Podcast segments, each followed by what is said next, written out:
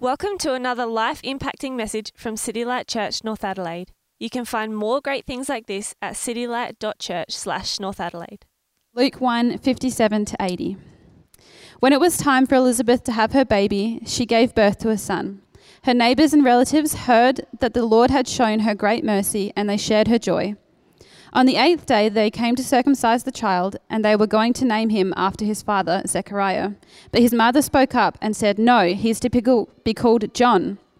They said to her, There is no one among you, your relatives, who has that name. They then they made signs to his father to find out what he would like to name the child. He asked for a writing tablet, and to everyone's astonishment, he wrote, His name is John. Immediately his mouth was opened and his tongue was loosed and he began to speak, praising God. The neighbors were all filled with awe, and throughout the hill country of Judea, people were talking about all these things.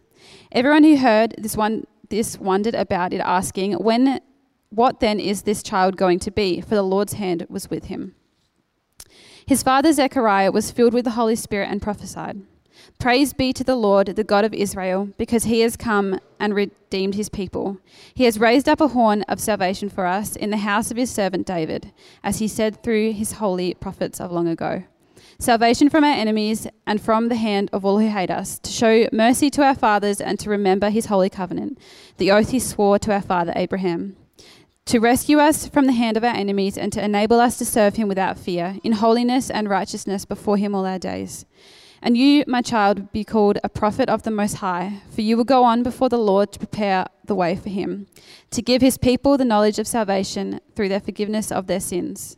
Because of the tender mercy of our God, by which the rising sun will come to us from heaven, to shine on those living in darkness and in the shadow of death, to guide our feet into the path of peace. And the child grew and became strong in spirit, and he lived in the desert until he appeared publicly in Israel. Thanks, Lauren. Hey, how you doing? Good? We're good? Um, if you have your Bibles open, please keep them open. Um, we're in uh, Luke 1 today. Uh, we'll, be, we'll be focusing on verses 57 to 79, but we read those particular verses from 67 to 80 for some context. So uh, please bear with me. Merry Christmas. If you don't know me already, my name is Andrew Tran. I'm one of the elder candidates here. If it's your first time here, so glad you are here. I'm, I'm, I'm thrilled that you're here on this, this wonderful Christmas uh, I'll say Christmas Day. Christmas is like 12 days. I'll just move it three days earlier. It's fine. Um, if second time and third time is also welcome to you too. If you're just joining us, we're in our second kind of Advent sermon in this Advent series called Prepare Him Room. And there's actually not a lot of time to prepare Him Room anymore. There's three days to go to Christmas. Uh, anyone still got Christmas shopping to do? Anyone? I haven't even started yet. I'm, I am, man, I'm ready to wrestle people through Marion for the 36 hour like shopping event. And I don't know if it's, that's just the car park, right? I don't know if it's just me because I'm a physio and I love pain, but maybe, maybe you don't share the same enthusiasm as I do. Um, it's not long now. Christmas is around the corner. We all, and I feel like at my workplace, I've been having the same Christmas conversation over and over and over again. What are you doing for Christmas? how's it Christmas already? The year goes by so so quickly. Yeah, and it will, it'll be around. It'll be around. Next year we'll be here, right? Just like that. And it's this routine conversation that I have at least four to five times a day. And this happens, and this has been the same for the last six to seven years of me practicing. And talking to different people at work and in life in general, I've found there are a few, a few categories of people. Uh, the first one is the busy Christmas person. The second one is like the, the nonchalant, indifferent, oh, yeah, Christmas, whatever. And then you got your religious types. Um, there are more categories of people, but these are the kinds that I've, I've encountered. And, and this, the, the Christmas, the busy Christmas person might be you, right? You might find, find Christmas is a, is a great opportunity for family, for friends, for presents, for eating, for drinking, for enjoying ourselves, watching trash Christmas t- movies on Netflix, that kind of thing. But not saying that Christmas doesn't lend itself to that. I mean, we just spent five, before this Advent series, we just spent five weeks uh, about common sense for the silly season. So if you'd like to get some advice on how to actually handle this, this Christmas uh, period, have a, free, um, have a listen to that on the podcast. And the thing is, with, with, I find that with the busy Christmas person, I, my question to you is like, when our minds are this consumed with Christmas, the Christmas things, do, do we have time to stop and think, what is it all about? Do we actually have time to think about what is Christmas all actually about? Or maybe that's not you. Maybe you're more like the nonchalant, indifferent Christmas kind of person. You think Christmas is like public holidays, you beauty. It's, it's Jesus' birthday. Hell yeah. It's like the Queen's birthday, but better, right? But it comes around predictably every year, like Jacko was saying last week. Um, and therefore, you haven't really had the need to think about Christmas. Why does it exist? And you don't have to be a non-Christian to think this. Christians think this about think this about Christmas as well. I remember as a teenage kid going to, to going to, to church on Christmas Day or Christmas Eve and be just going through the motions. And really, my Christmas day would be spending. I would spend that time playing video games. I wouldn't actually talk about Jesus at all. Or maybe you're the seasoned Christian. Maybe you're the seasoned Christian and you think Christmas is all about this, we're celebrating Advent. It's the, it's, we're celebrating the first advent of Jesus, and we recite this Christian cliche, cliche that Jesus is the reason for the season. We know that Jesus came for us, but what does that even mean? What does it mean that Jesus came for us? I know that we live busy lives, and, and, and if you're a Christian, this is something that you know in your head. You know this, it's, but we kind of just brush over it, right? Or for some of it, for, for, some of us maybe, Jesus, we think this idea that Jesus came for me. We think it's all about me, which is kind of true. Jesus did come for you, absolutely. But is that all we should remember about Christmas? Is that all we should remember about Christmas? I'm not saying that Jesus didn't come for you. He absolutely did. Jesus, Emmanuel, means God with us, right? But I believe that the Christmas story has, is way more than just Jesus coming for you. If that's all we go away with today, I believe that God actually intends us to actually have a much more richly filled theology about trusting Him. That's what I think Christmas is about. And when you think about it, I can understand why we, we, we struggle to generate meaning around Christmas. Because when you think about Christmas, you think the nativity scene, you think a guiding star, angels, wise men, shepherds, animals, no room in the inn, manger, stable, Joseph, Jesus, Mary. If you read the Christmas story out of context, cool. A peasant girl gave birth to a kid in the Middle East. From that alone, many of us, it's hard to generate some sort of deeper meaning out of that, right? I don't blame you. But as we look at the narrative of Christmas in, in, in the context of the broad, the broad story of the Bible, I believe it, it helps us see, not just see, but to awe at the beauty of what God has done in sending his son Jesus. And I believe that when we look at the Christmas narrative, narrative in context of the entire Bible, that helps us prepare Him room in our hearts to learn to trust Him more, to love Him more, and to enjoy Him more. And in turn, that helps us want to share Him more with others. Now, if you were listening to the, to the reading, you might be thinking, how does the prophecy of John the Baptist's dad tell us that? I'm glad you asked. We're going to pray and we'll get into it. Um, Heavenly Father, I thank you for who you are. I thank you for your word that you've given us. As we look at your word tonight, Lord Father, uh, help, help us to see it with fresh eyes. Help us to understand the reality of who you are. May we bask in your glorious nature. May you stir your affections by your Spirit this Christmas season and help us find our ultimate hope, not in things, not in laughter, not in celebration, but in you. As we look at you, change us, mold us, shape us to be more like you. Pray these things in Jesus' mighty name. Amen. Um, if you're unfamiliar with the main part of our text today, the, the, the Zechariah's prophecy, that's Luke 1 67 to 79. Um, as we read, the, this prophetic word that Zechariah gives is, um, is after John the, when John the Baptist was, was born, right? And the circumstances around John the Baptist uh, was similar to Jesus in the fact that it was miraculous. If you don't know, Zechariah was a priest, he was a pious religious guy, and then his wife Elizabeth was also barren. They were also old of age. Um, so it's pretty, pretty difficult to have a baby, right? And so one day, um, if, we, if, we go, if we rewind back to early in Luke 1, um, Zechariah is on temple duties and he's alone in the temple. He's lighting some incense up, and some, an angel appears out of nowhere. An angel appears out of nowhere. And, and we think this, this common perception that angels are innocent, they're cute, they're fun, they're, they, they look nice. But actually, Scripture gives us a way more intimidating picture of what an angel looks like. And that's why every time an angel comes around, people are scared. They're scary looking beings.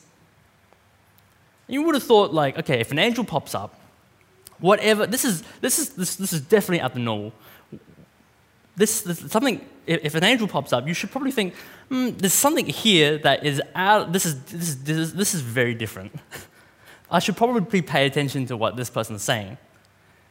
And so the angel Gabriel says, so Zechariah, you're going to have a, a, son named John, and he is going to make ready for the, uh, for the Lord a people prepared. Which is, by the way, a reference to Malachi, which, which Zechariah would have known because he was a priest, but he's in denial. And so, Gabriel, what does he do? He makes him mute and deaf because he doesn't believe him. But, but, and this brings us to our text today. When Zechariah sees the birth of his son John, and he is then filled with the Holy Spirit and begins to prophesy because he now believes in God's promises. He's reminded of God's faithfulness to his promises, which brings us to our, our primary texts. These words were spoken by a Jewish priest over John the Baptist and were written down by Luke for us to grow in our confidence in God. And I believe that God wants us to use, uh, for us to use this passage today to see three things about Him. So if you're not taking three things, I think God wants to see, uh, God wants us to look at His faithfulness. He wants us to look at His deliverance, and He wants us to look at His mercy. Faithfulness, deliverance, and mercy. Let's get into the text. Eh? Verse 68 says this Praise be to the Lord, the God of Israel, because he has come to his people and redeemed them. He has, re- he has raised up a horn of salvation for us in the house of his servant David, as he said through his holy prophets of long ago. It starts in verse 68 with praise. Praise. Praise to the Lord. Why? Is it because he, ha- he had a son that was just born miraculously? It seems like the obvious choice, but no. What's Zechariah talking about here? Zechariah is praising God because he has come to his people and redeemed them. And it's talk, obviously talking about Jesus here. But if you look at the narrative, Jesus isn't even born yet. What is Zechariah praising God about if Jesus is not even around? He's talking about Jesus, but Jesus is not born yet. What's, what's, that? what's up with that? I want to digress for a second. Um, two and a half years ago, I went to the USA, and I'm not really a traveling kind of guy. Um, I was looking at things to do in New York City, and I- would never seen anything like this before. Um, and I don't think any of my friends had done this. They had, no one had ever seen like a late night show or an audience, being, being part of an audience. So I looked up I, I, quite like Jimmy Fallon. Jimmy Fallon, I think, is a funny guy. Some people think he has a fake laugh, but I quite like him. Um, I did some research, and apparently, you can actually go to these. You can actually go to these audience recordings, no, the, the live tapings of these of these late night shows. And there was the only way I found out about this was through, through some random TV po, like forum post. And there were two ways. The first way is that you uh, to apply, you had to apply online, right? And so. Um, when you apply online, you essentially get put into a lottery. But in, with the lottery, you also have to give like your eye details and like what you look like and stuff, and send a photo. So I don't actually know if they're just scouting for good-looking people for the for the uh, for, for the audience. But I'm uh, looking at my face. I'm surprised I didn't get in. Like it's come on, like why? Um, so I went to the USA and I didn't get a reply from that. But the, but the second way, the second way is that you can do this thing called a stand. You can wait in line for a standby ticket at 9 a.m. And um, like, I, like any sane person, like, uh, like so my trip New, New, to New York was about five weeks into my, into my trip, five out of six weeks. And um, like any sane person, the tickets open at 9, so I get there at 5.30 in the morning. And what happens was there were 27 other people in front of me. Now, this TV post, random forum post that I read, said that you, if you wanted to get in line, like you have to, you should probably be at the, at the, at the closest because they can give anywhere, sometimes between, um, sometimes it's four tickets, sometimes it's 40 tickets, right? And I was like, man, I'm 27. That's, the odds are in my favor. And so what happens is that when you get, uh, you can't leave the line, you can't go take a bathroom break at all, you have to be there. And to make things worse, it was raining at the time. And so I'm waiting there three and a half hours. It's like, oh my gosh, why am I doing this? And then it turns out when you get your standby ticket, they just take your number down and your details. And you have to come back at 3 p.m. That's six hours later. So, and if you can imagine, I've, I've flown over 30 hours to get to New York City. It's five weeks been waiting for this. I've been waiting for this. If I didn't get in, uh, mate, this was not going, this was not helping me with my anxiety, right? And so I come back at 3 p.m. And what happens is that um, they take in the first 17 people. And I'm like, oh man, that's, that's a bummer, isn't it? But then they shoot off the last uh, people after 30, no, after people after 29, and say, okay, the next, you between uh, 18 and, and 29, you come back in an hour. We'll see if we have seats for you. We'll see if we have seats. And so I'm, I'm sweating bullets right now. I'm walking around NBC, I'm walking around like Rockefeller Center. I saw Magnol- the Magnolia, the world famous Magnolia Bakery. I couldn't go in because I thought if I ate something, I'd throw up. I don't want to throw up over Jimmy Fallon. So I didn't do it. And what happened was I came back and I can just, I, I remember feeling my heart racing like this. It was like, feel, it felt like it was coming out of my chest. And I, I remember also thinking, man, what if this doesn't work? What if I've just wasted my entire day waiting to see Jimmy Fallon? I shouldn't have wasted those 30 minutes trying to find an umbrella this morning.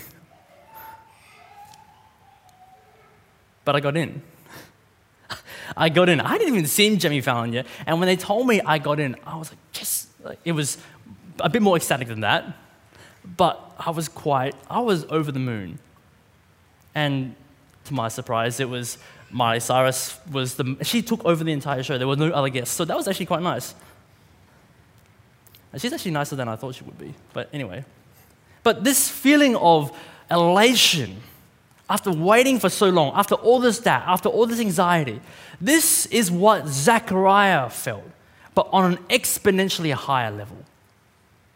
He says, Blessed be the Lord God of Israel he was so thankful to God for his newborn child, absolutely. But being a priest, he knew the scriptures, he knew the promises of God, and he experienced that. He experienced God's faithfulness in his son, and he knew he could trust God about the Messiah. Zechariah hadn't seen Jesus yet, but he knew God's faithfulness to his promises. Zechariah, like the rest of God's people, had been waiting hundreds and hundreds of years for the fulfillment of the promise. And God's people didn't just wait in rain or shine. If you know your Bible, God's people, they, they experienced the consequences of this in, through bad kings and rulers. They experienced civil war. They experienced invasions and exiles and God's judgment. And even though through his, God's crazy sovereignty, he brings them back to the promised land, you can imagine over the next 400 years or so, they didn't hear from God at all. If you're an Israelite, you would think, man, is God really going to do what He's going to do? Is He going to really use us? Is He going to really use us to bless the nations through the Messiah, through the house of David? Maybe God's sick of us. Maybe we've gone too far. God's people had reason to doubt God. Had, they had reason to doubt God and reason that God would bow on them because they were so unfaithful. But as Zechariah experienced faith, God's faithfulness with the birth of his son John, the Holy Spirit reminded him of God's promise of a Savior to his people. Honest truth, if you backstab me, I'm probably not going to be friendly with you. Maybe you're more holy than me, but think about this.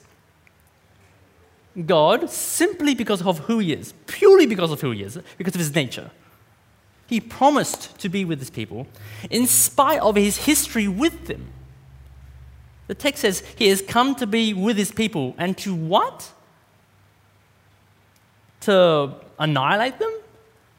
To use force lightning on them and light up some fools? No. to redeem them. In verse 68, it says that the horn of salvation has been raised. This horn is a symbol of strength and power. And Zechariah was praising God because he knew that God was sending someone who was able to save them. Not just an angel, not just a prophet, but someone who could get the job done. And this horn of salvation was just not from anywhere, but was from the line of King David, just as God had promised. And Zechariah, was on the precipice of this. He saw it all coming together. He saw Mary was pregnant with the Son of God, and he had now seen Elizabeth, his wife, give birth to John the Baptist. All of this was promised in the writings of the Old Testament, just as the prophets predicted. If you're a Jew, these promises were what you were waiting for. For Zechariah, he knew that he could trust God's faithfulness regarding the Messiah because he had evidence of his faithfulness, right? God had a track record. God had a perfect track record. And that's the same with us. God, we have God's perfect track record. And we can trust him because he is faithful. God promised in the first advent that the first king, that the, in, in the first coming of King Jesus, that he would come as a baby in a manger, and he did. You can trust God at His word. You can trust God because He has shown Himself to be faithful.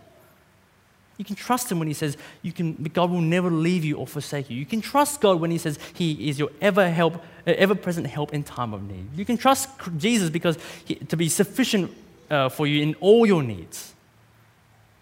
You can trust God because He is faithful. He's the perfect author, no, He's the author and perfecter of our faith, and He will bring to completion the good work that is done in us. You can, you can trust God to do those things.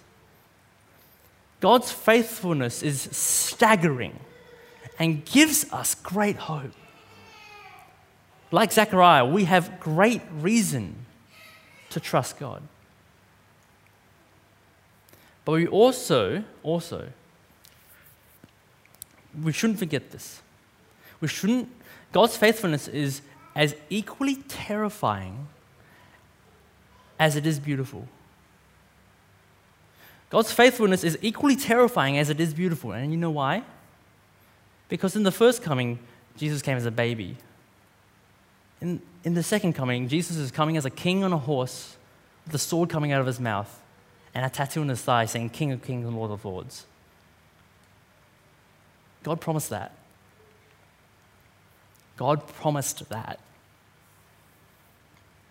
But he also, you know, also, he also promised that those who trust in Jesus, those who put their faith, their hope in him, will be delivered from the consequences of their rebellion and their sin. And that leads us to our second point in Zechariah's prophecy here about, about God's deliverance. Uh, we're going to read uh, verses 70, 71 to 75, but I'll read 60, from 69 to give us some context.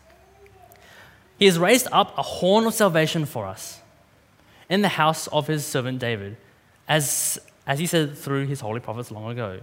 Salvation from our enemies and from the hand of all who hate us, to show mercy to our ancestors and to remember his holy covenant, the oath he swore to our father Abraham to rescue us from the hand of our enemies and to enable us to serve him without fear, in holiness and righteousness before him all our days. Now, this part of the passage sounds a little bit political, right? Have if you ever listen, verses 71 says, Save from enemies and from the hand of all who hate us. Rescue from the hands of our enemies. It certainly sounds political, right?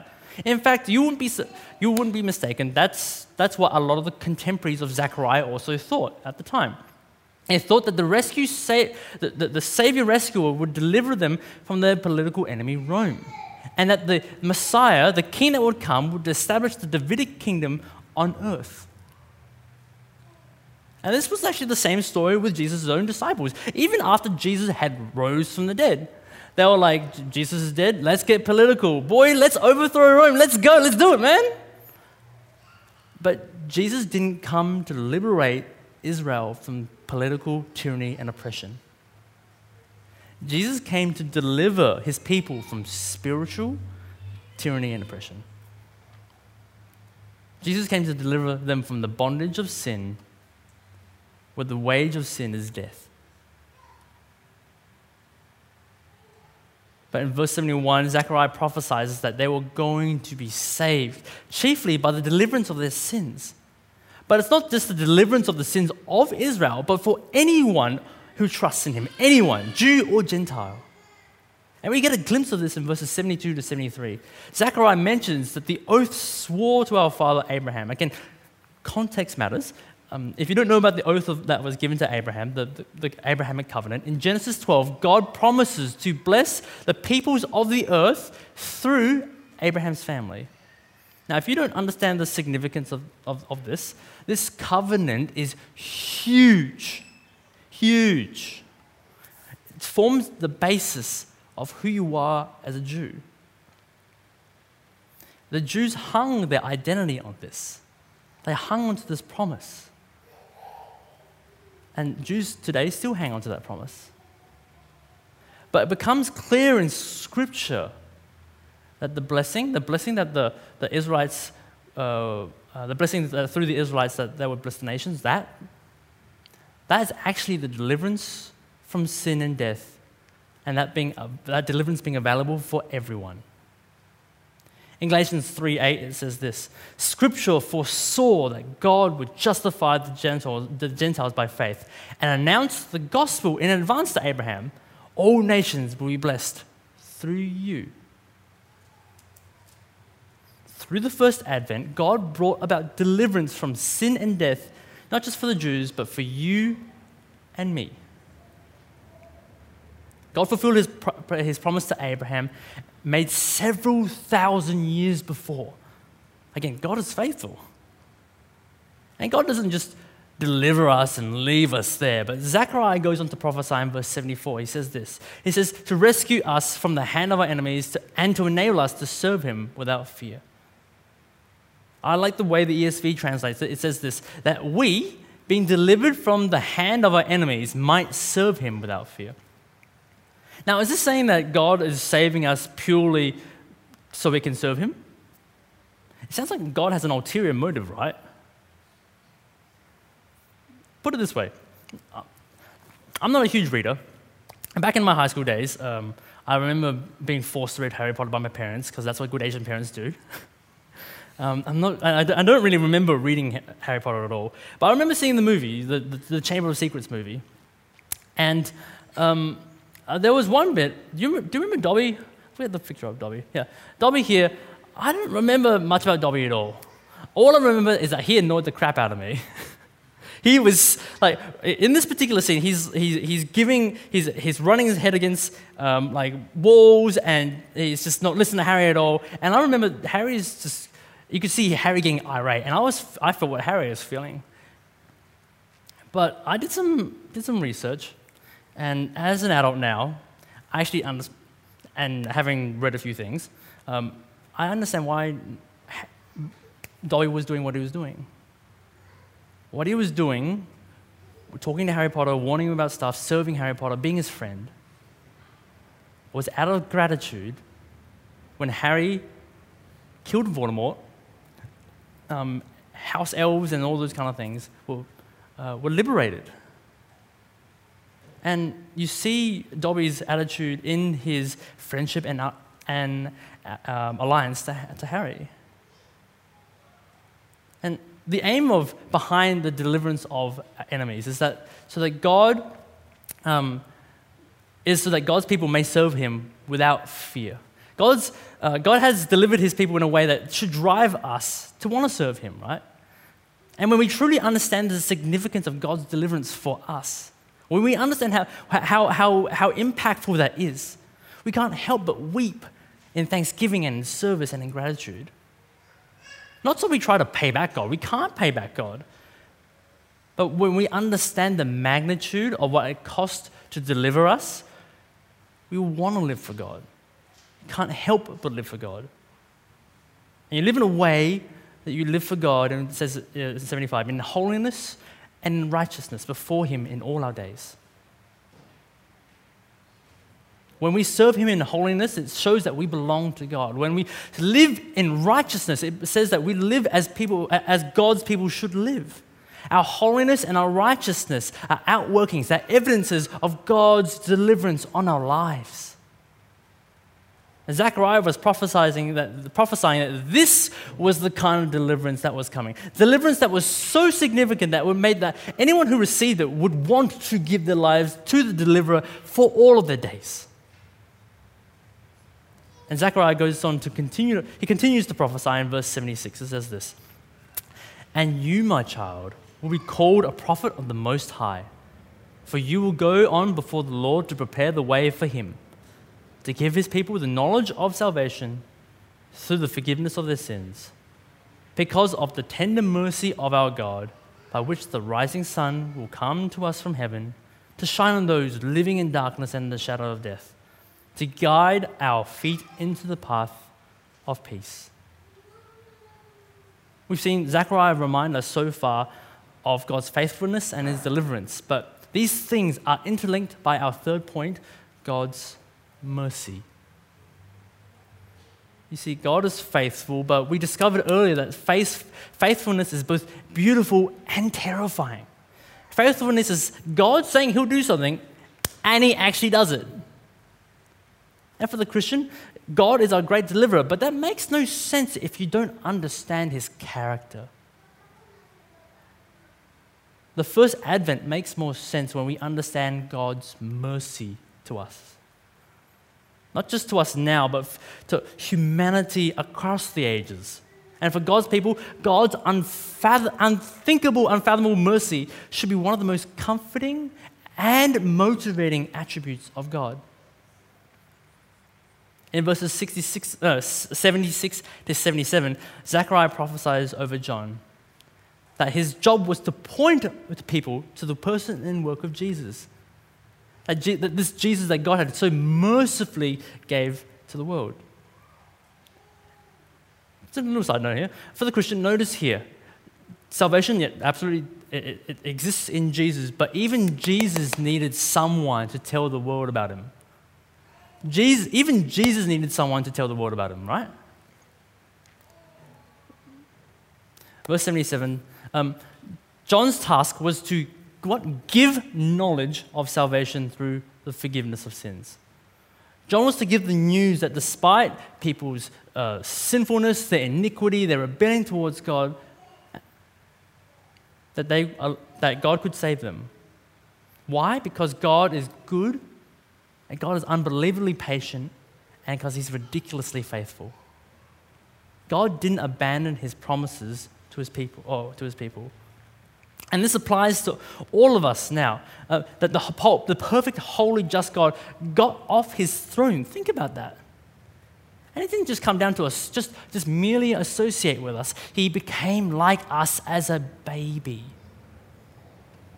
So that he would grow up and fulfill the law by living the radically perfect life that we could never live and paid the price of our sin debt by giving his life in exchange, in ransom for ours, to satisfy the justice of God and give us perfect status with our Father. It costs God a lot to be merciful. But that's part of who He is. God is so tenderly merciful. When we think about what mercy is, it is God's willingness to absorb offense and objection. It's God's willingness to absorb defiance and disobedience, to absorb rejection, transgression, to absorb sinful activity and passivity, and just straight up evil. But God does this, why? For the glory of His name. Because He can't help to do, but help but do this. Because in his Trinitarian self is love. He is love. And under the filling of the Holy Spirit, Zechariah knows this. And it's compelled with the metaphor that he gives in verses 78 to 79. And it says this By which the rising sun will come to us from heaven to shine on those living in darkness and in the shadow of death, to guide our feet into the path of peace. Zechariah is saying over John, his kid, there are people here that need to know about God's salvation. And these people won't go find Jesus. Heck, they can't find Jesus if they wanted to. But the good news is that Jesus, Jesus came from on high to find them sitting in their darkness, in the shadow of death, in their shame, and in the sin. And Jesus is the only one who is able to bring them out and live um, not just spiritually harmoniously with God, but to live life to the fullest with God, just as it was meant to be, to have eternal life in the, with unlimited joy as Jesus as our King. And that's true for us too, as Christians. If you're a Christian, someone came to you and talked, talked to you about Jesus. They told you about Jesus. Jesus came for us. We didn't go to him. Jesus met us where we were. We were stuck in our shame, we were stuck in our sin. But because of his life, death, and resurrection, we are able to now walk in the way of peace. And all of this, all of this, is possible because of God's faithfulness, deliverance, and mercy 2,000 years ago. Now, you may be thinking, okay, Trent, I get it. I want to go to dinner. I'm really keen. I'm re- I want tacos now. Right, let's wrap it up. What do, we, what do we do with all this? How does being reminded of God's faithfulness, deliverance, and mercy help us this Christmas season? Now, there are lots of different applications here. Um, and sometimes I actually don't want to apply applications. I don't want to give applications. And because it's, it's just too difficult, there's, diff- there's, different strokes for different folks, right? Uh, but ultimately, what I want you to take home from today, ultimately, I want the truth of God his character, who he is. I want you to look at that. I want you to look at him. I want you to bask in that, contemplate that, think about who he is, read the word, and let that change who you are. Look at his character. If you're wanting to be more specific, though, uh, I want to leave you with some timely applications for this particular Christmas. Um, firstly, this truth, His faithfulness, His deliverance, His mercy, those things compel us to trust God. And I know that in this particular season, it can be very painful for some of us. When we hear family and friends, uh, good times, all those kind of things, we, we, it's hard. I get that. May I encourage you to trust God, to keep trusting Jesus because God can be trusted. He has a perfect track record. Trust that when He says He is good, that He actually really is good.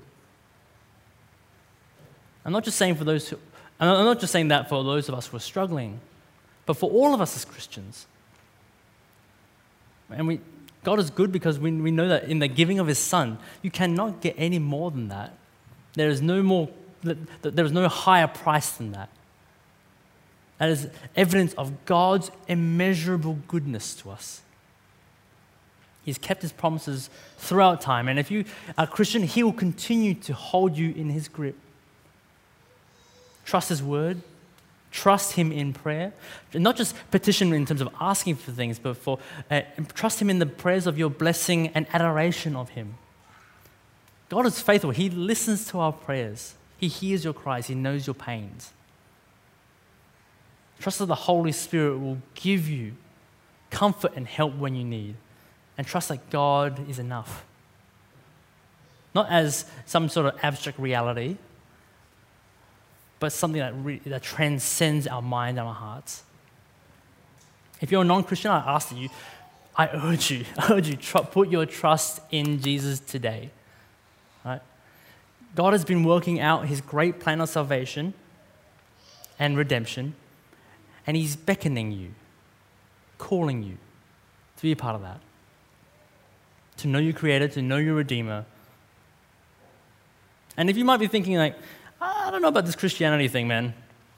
Well, and my life is pretty great. Put it this way if you accept Jesus, you can die tomorrow with absolutely nothing and still call that gain. Secondly, um, deliverance, faithfulness, and um, mercy. And they inspire us to share God. I hope and pray that this particular Christmas season, that deliverance and mercy, uh, these things, they stir our affections for Him. And I want you to go home tonight, on your way home in the, in the car or when you're lying in bed. I hope and pray that you are moved so much by the love of God for all His creation that you can't help but want to share that. That you can't help but want to share that. I hope and pray that as you lie there in bed tonight, that people will flash up in your mind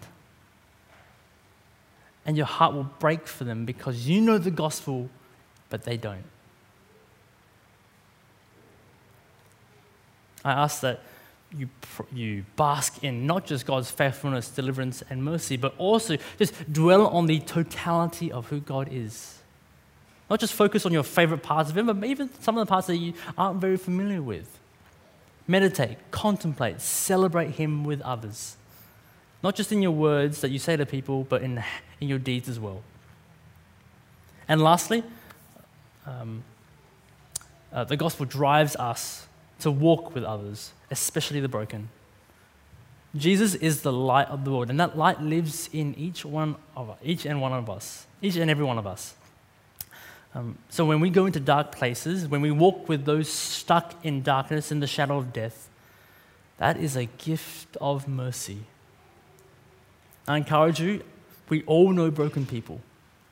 We all know broken people, disenfranchised, family, um, outcasts, that awkward colleague at work, people who are lonely, depressed, vulnerable, maybe even people in your discipleship group.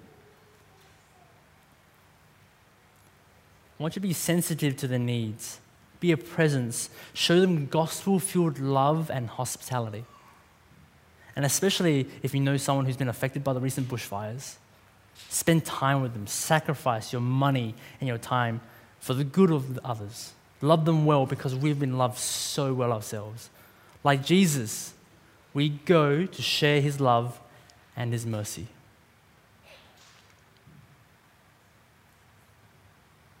We're going to pray together and um, thank God for his deliverance, his faithfulness, and his mercy.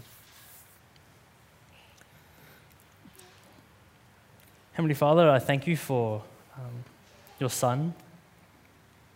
Help us to uh, be enamored by the, the totality of your gospel. That you didn't just come to save us, but you came to redeem the world. Help us hold um, a, a, a deeper understanding of who you are. Help us to treasure you in our hearts as King and as the most priceless um, thing, that we ha- uh, thing that we know. Help us to see you for who you are, all that you are. We praise you for your glorious character. You alone are worthy of praise and adoration. I pray, Lord, also, Lord Father, for those um, who are in need this Christmas season that you comfort them, that you provide for them, especially those affected by the bushfires here. Help us grieve with them. That may that not just be a platitude that we say, but actually help us reflect that in our actions. May we be your hands and your feet, your body to this world. Spirit, use us this Christmas season. Help us to share the hope that we have in word and in deed to every, any and everyone that we come across. We thank you for Jesus and all that he has to us, is to us. And we pray these things in Jesus' mighty name. Amen. Thank you for listening to audio from City Light Church, North Adelaide. We hope you found it helpful and we'd love for you to share this message with others. For more great content, more information about City Light Church, or to donate to the work of City Light Church North Adelaide, visit us at citylight.church slash North Adelaide.